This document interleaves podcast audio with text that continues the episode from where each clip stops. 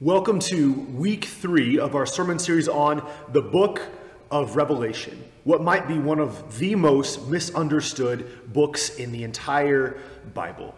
Now, we've been reading the book of Revelation together as a church family. We're on a sprint through this challenging and mysterious and yet ultimately hope filled book.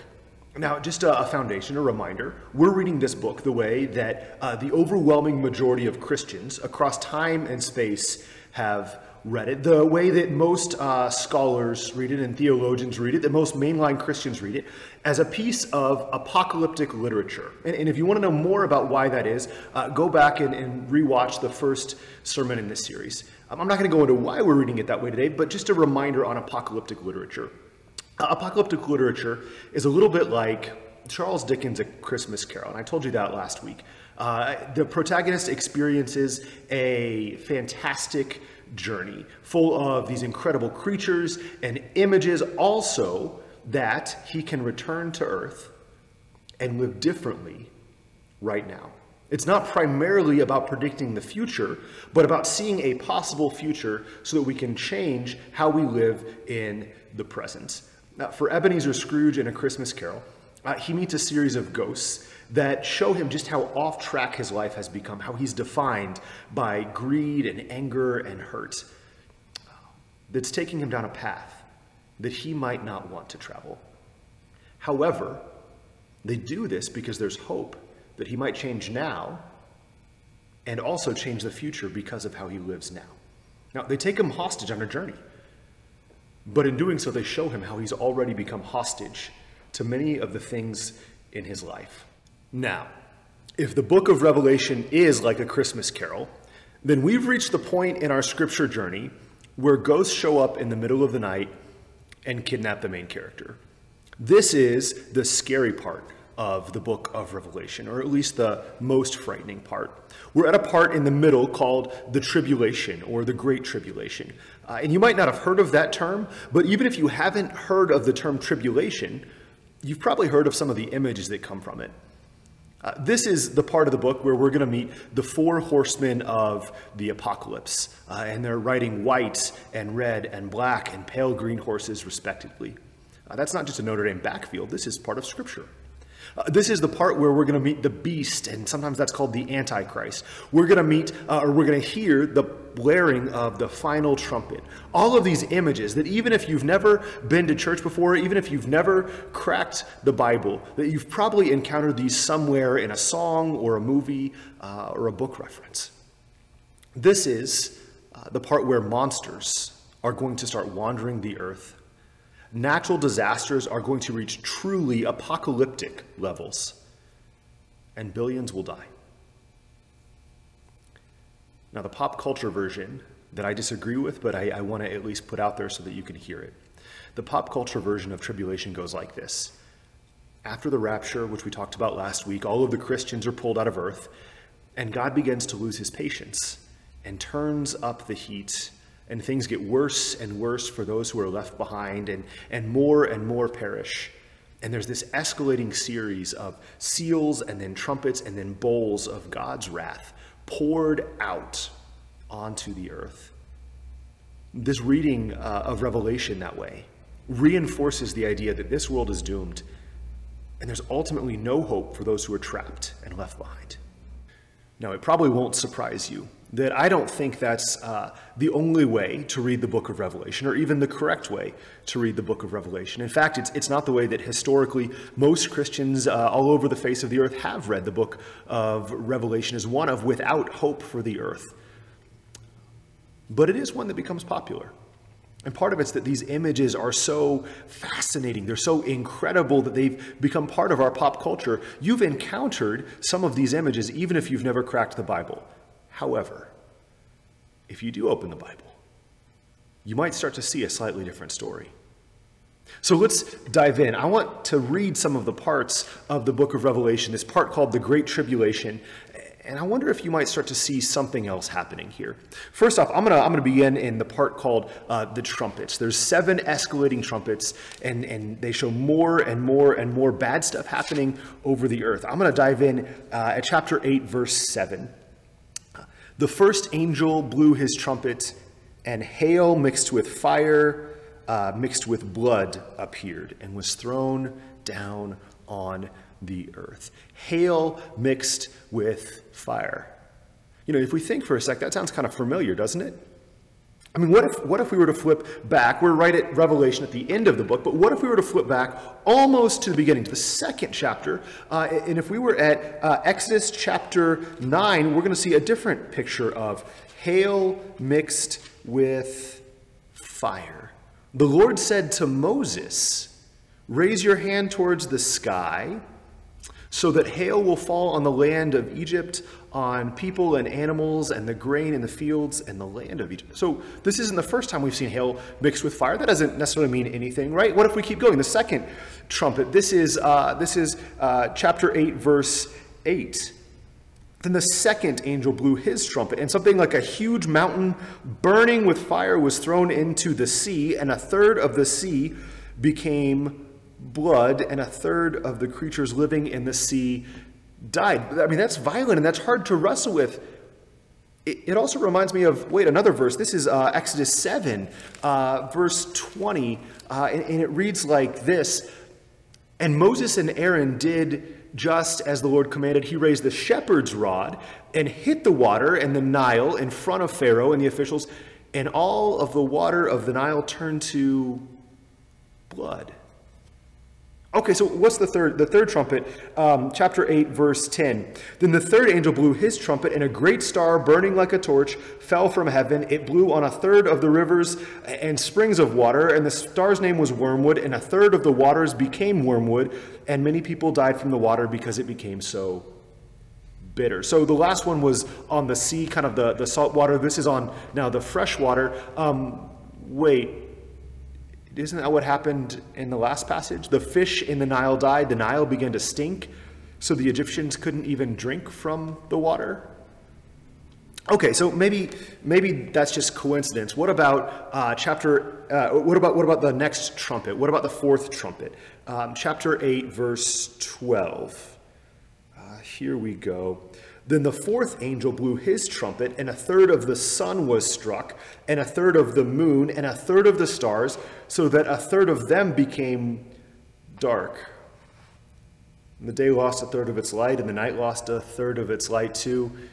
Um, friends, Exodus 10, uh, verse 21 through 22 reads like this The Lord said to Moses, Raise your right hand towards the sky so that darkness spreads over the land of Egypt, a darkness so thick that you can feel. And the next trumpet, the fifth trumpet, locusts come out over the whole world. And in Exodus uh, 10, locusts go out over the whole world. The sixth trumpet, people hardened their hearts and refused to repent. That happens in Exodus 4 and Exodus 9 and Exodus 14. The seventh trumpet, the final trumpet, there's all these natural disasters, earthquakes, and um, more hailfire and lightning. That's Exodus 9. What's going on here? Are these supposed to be so similar? I mean, I gotta ask did John the Revelator just rip off the book of Exodus and try to pass it on as his own work? Teachers, how many of you, now that school has started, how many of you, if you got a paper from John the Revelator that read like this and had this many similarities to a book that was already out there that had been published 1300 years earlier, how many of you might have had some questions about plagiarism?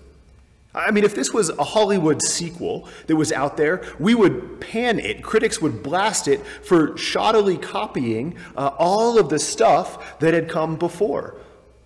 I, is this just plagiarism? Or is something else going on? Or is something else happening here? See, friends, I think John not only copies Exodus, but does it intentionally because he knows that we might catch on. I, I don't think he's trying to hide uh, this. I think actually we're supposed to see a hint of the book of Exodus in the book of Revelation. Remember how we said apocalyptic literature makes use of uh, fast, fantastic images and existing themes from the Bible. to make a point for how we should live today?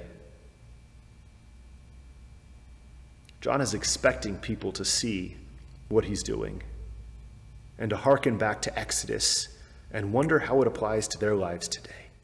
See, friends, the book of Revelation isn't going to make sense until we begin to understand this context that, that, it's part of the whole story of Scripture and the incredible story arc of what God is doing in and among and through the world.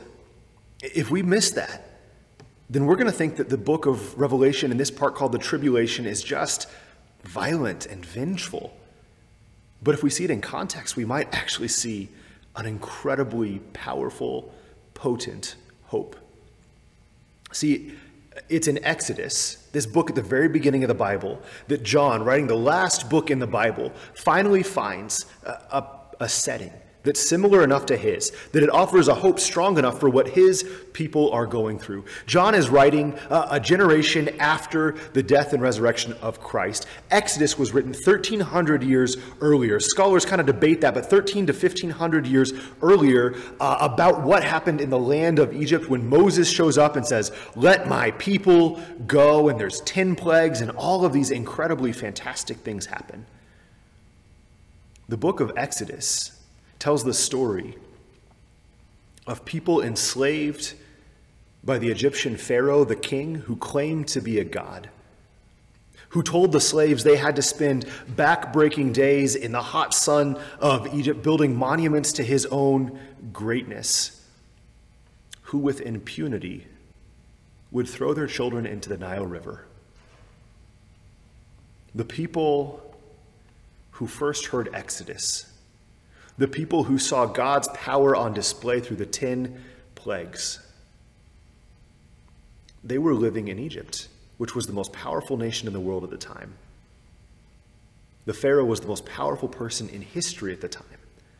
And they were desperate for a hope strong enough to stand up even against that power. Mild hope was not going to work here. For the Egyptian slaves, these Hebrews who were enslaved to the Egyptians, uh, the power of positive thinking wasn't going to be enough. Just soldiering on, just putting a brave face on it, wasn't going to be enough to help them stand up against what uh, horrific things they were enduring. And that was true for them. And I think John saw that and said, hey, if the hope they found is strong enough for them, it might be strong enough for my people too. See, the Christians in, in the first century were under horrific situations as well. They lived in the Roman Empire with all of its obsession with uh, dominion, with strength, and with crushing its enemies under their feet. And I think they saw themselves a little bit like those Hebrew slaves, wondering is there a power strong enough to give us hope in the face of that great power? Is there a power strong enough in the universe to help us stand up against the most powerful evil that we can possibly imagine. Think of it this way, friends. Uh, if you go into the hospital with a headache, um, sometimes Tylenol is all it takes. Sometimes you don't need a big, massive uh, treatment. But if you go in and they discover cancer, Tylenol starts to look a little bit too weak. And at that point, we begin to look for a powerful treatment, even one that might make us a little afraid. Something like chemotherapy, which we know will damage our body, but also has the strength to stand up against that which we face. Exodus and Revelation both speak of a terrifyingly powerful hope. The 10 plagues of Egypt play out like a showdown between God, our God, and the, the gods of the Egyptians. Between the freedom that God brings in liberating his people, remember Moses says, Let my people go, and uh, between the slavery uh, and hostility of Egypt the things that were holding these people hostage. Now, scholars debate on whether or not these were literal or allegorical and how much we should read into them. I have to move quick here, and that's about Exodus anyways. We're talking about Revelation today. I'm going to save a lot of the historical context for uh, a podcast we're actually launching to go with this uh, because there's just way too much to go into here. Just a little context, though. Uh, the, the 10 plagues of Egypt tend to parallel some of the Egyptian gods and deities. So, for instance, the first plague is the Nile River turning to blood. Um, and what you need to know is that the Egyptians worshipped a god called Hapi or Haki, uh, the god of the Nile. The Nile was seen as life giving for them. And so in this, we have a display on uh, the Egyptians seeing the Nile as life giving, and here God is showing, no, it is life taking. And there is a clash, there is a collision between two different opposing forces, both arguing to have supreme authority.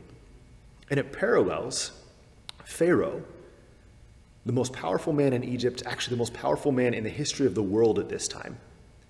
And Moses, the 70, 80 something year old shepherd who has no power and no authority.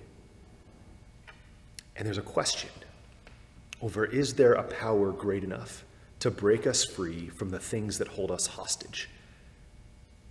Now, that brings us into a hard question. What about all the violence? I mean, it's troubling to see all of the stuff that's happening here. And friends, I think frankly it should be.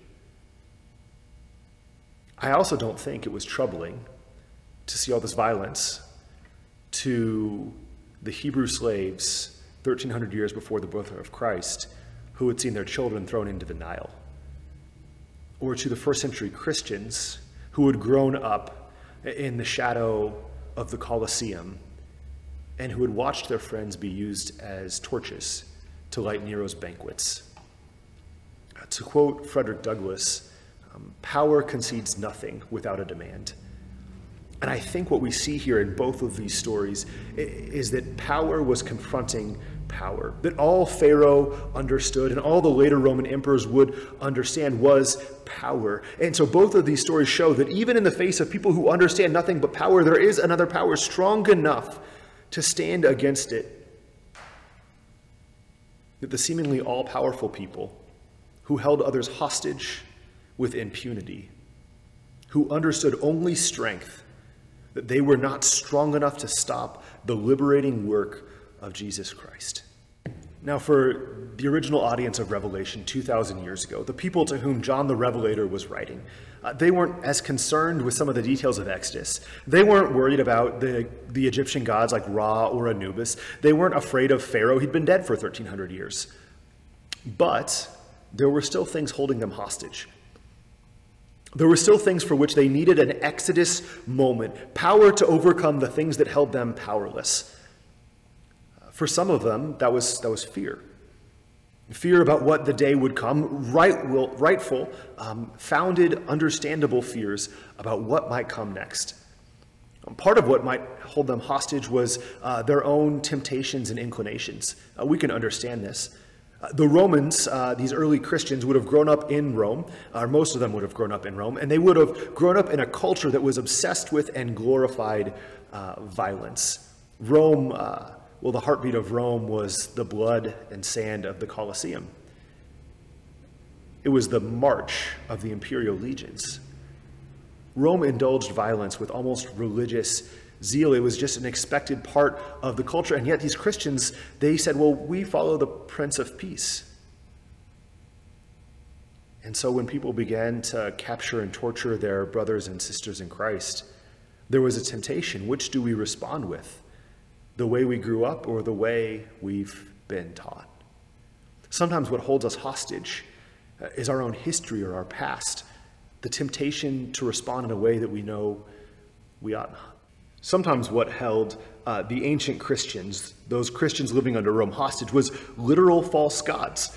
Uh, there was one called uh, Victoria. That's the Latin version of the word, uh, female version of the word victory. And she was a winged uh, goddess of winning. The Romans were obsessed with her. They would carry banners of Victoria into battle. Uh, they were so obsessed that their enemies knew how obsessed they were. There's graffiti in Arabia that said, Romans always win. I think, honestly, Romans would have been like the biggest DJ Khaled fans of the ancient world. They were obsessed with winning every time at any cost. And that obsession with winning had consequences, well, for the people around them, maybe. See, at this point in history, scholars believe that between 25 and 40% of all the people living within the boundaries of the Roman Empire were slaves. Many of them people who had found themselves on the wrong side of one of Rome's many victories. Revelation itself, the book ends with a picture of the New Jerusalem coming down out of heaven into the earth. But that's necessary because the Romans had destroyed the first Jerusalem. In 70 AD, somebody had questioned their winning ways, and, and so they just leveled half the city. By the way, I have to bring this out. If that feels like irrelevant, and, and if we don't struggle with this obsession with winning and victory now, I would remind you Victoria was the Latin name for the Roman goddess of victory. Her Greek name, you've heard, it's Nike. And yes, that is where the name comes from. And yes, it was chosen. Because sometimes we see victory the same way. See, Rome Rome had problems that kept people held hostage. And the book of Revelation, uh, especially the center part called the Great Tribulation, harkens back to Exodus to show that that's not the way it's always going to be. It reminded people in Rome that, that 1300 years before them, God had shown up with power and brought liberation even in the face of a power that would not back down. And that if it worked 1,300 years ago against Pharaoh in Egypt, that there was a chance it might work uh, 2,000 years ago to us, but in their modern time against the emperor and the Roman legion. For the original audience of Revelation reading this book, Christians toiling under the dominion of Rome, this meant that they had hope even in the face of power that would not back down. That even when they faced uh, the feeling of powerlessness, even when they were held hostage and felt like they had no way forward, that there was someone on their side strong enough to go toe to toe with the most powerful things that they could imagine. And that evil would not win. So, what does that mean for us right now? 2020, here in the Midwest of the U.S. I think it means the, the things that make us feel powerless the things that hold us hostage, that we are reminded that God is strong enough to stand up against anything and bring us hope and healing. So, what are the things that hold us hostage now? I think one of them is fear. And I could probably preach a sermon on fear every single week because it's something that we experience, you and I experience every single week. I think it's, it's fear that makes it hard for us to really face and confront the harsh realities around us. There's a temptation not to look at them, not to face them. And I understand the temptation to pretend that the world's just going to go back to normal soon. I understand the temptation not to take those hard steps, not to even voice them out loud for fear they might become real. It's scary to realize that we might lose a football season, to realize that, well, fixtures in our community, businesses and opportunities and events that we're used to, might not happen this year. It's scary. And fear can make us feel powerless, it can hold us hostage. But I also believe that we follow a God strong enough to stand up against even the most powerful things that make us feel so small and bring us hope. So maybe it's fear. Maybe it's hate. And let's not pretend that that's something that doesn't happen even to Christians. I know we want to say, oh, I would never hate anybody, I love everybody. Um, really? Even uh, that one politician on that one other party that you disagree with, you love them? Friends, uh, candidate Biden picked his vice president this week, and I saw social media blow up. There wasn't a lot of love there. I mean, people loved their own side, but for the other side, I saw a lot of hate. I saw hate from both sides. Maybe it's hate that makes us feel powerless when we hop online or we turn on the TV and we see that people are just so filled with vitriol and we wonder what hope might there be for something this strong. Maybe it's not that. Maybe it's just uh, just that inability to sleep because we're anxious and I don't know about you, but if you've ever at three o'clock in the morning laid up thinking about all of the things that are going wrong and all of the stuff that could go wrong, eh, no matter how hard you try, you're not able to muscle yourself back to sleep. Sometimes that just makes it worse. And we wrestle and we turn back and forth and we feel powerless before our anxiety. Friends, I don't know what holds you hostage. I don't know if you even know what holds you hostage, but I do know this that 2,000 years ago, John the Revelator wrote a book called the book of Revelation to people who felt hostage and powerless in the face of all against them. And it referenced uh, a book 1300 years before that called the book of Exodus and the 10 plagues, uh, when other people had felt held hostage and powerless before the things that were facing them. And time and time again in history, we see that the God of the universe is strong enough to stand up against the things that make us feel powerless because God is powerful. And this story is hopeful. And when I read the book of Revelation in this section called the Great Tribulation, I don't see there's no hope for the world. I see that the book is overflowing with hope. That even those places where power seems like it's unwilling to back down and allow the captive free, that God says no, they too have hope. And the God that moved and reigned in Exodus, and the God that moved and reigned in the book of Revelation is the God that moves and reigns today and will reign forever and ever and ever. And that's next week, so we're going to hold that thought. But I want to end with this whatever holds you hostage, whatever makes you feel powerless, is nowhere near as powerful as the God that we worship. Let's pray. Almighty God, we thank you that you are with us. And God, I pray for those who feel powerless in the face of their circumstances uh, who are wrestling with fear, God, who are wrestling with anger, who are struggling with uh, addiction, who are overcome by anxiety, that God, they would remember that you are a God who is powerful, that stands up even against the most powerful forces in the world, God, that you stood up against Pharaoh and overcame, that you stood up against the Roman Empire and overcame, that God, you stand with us, that your power brings freedom to us. God, be with us. In your son's name we pray. Amen.